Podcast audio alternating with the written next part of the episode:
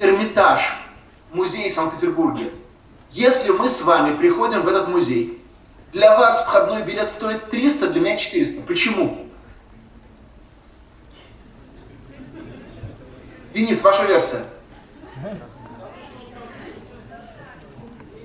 Потому что у вас паспорт российский или белорусский, а у меня израильский. Для иностранцев 400, для граждан России и Республики Беларусь 300.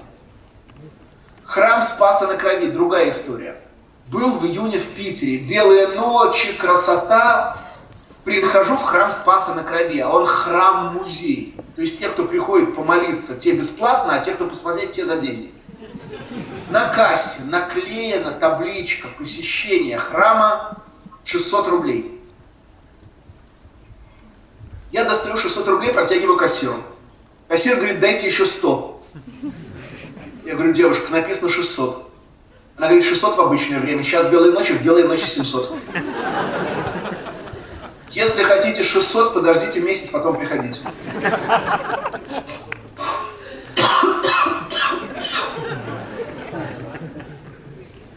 А какая это кружка кофе пошла уже?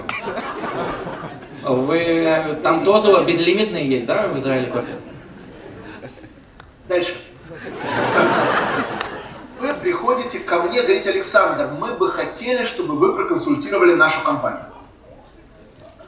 У меня есть два формата консалтинга. Есть экспресс-консалтинг, час-два, вот просто сели за стол, начали разговаривать. Для этого формата цена фиксированная. Но есть консалтинговые проекты. Вот тогда вы приходите ко мне и говорите, Александр, мы бы хотели, чтобы вы проконсультировали, как нам в кафе больше продаж сделать. Прежде чем назвать вам цену, я захожу в интернет, я смотрю, что у вас за компания. Если у вас два кафе, я говорю одну цену. Если у вас 50 кафе, я говорю другую цену. Почему? Не только потому, что вы способны больше заплатить еще и потому, что экономический эффект от моей консультации будет больше за счет того, что вы его внедрите не в двух точках, а в 50. То есть поскольку я ожидаю большую выгоду для вас, то на этом основании я могу просить о большей цене для себя. Еще пара примеров. В Париже, например, в кафе, в бистро на кофе две цены.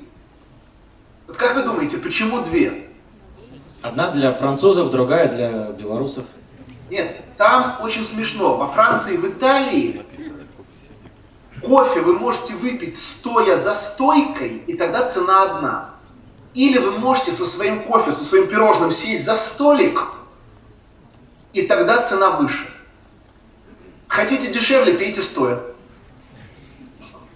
Вот это все примеры ценовой дискриминации.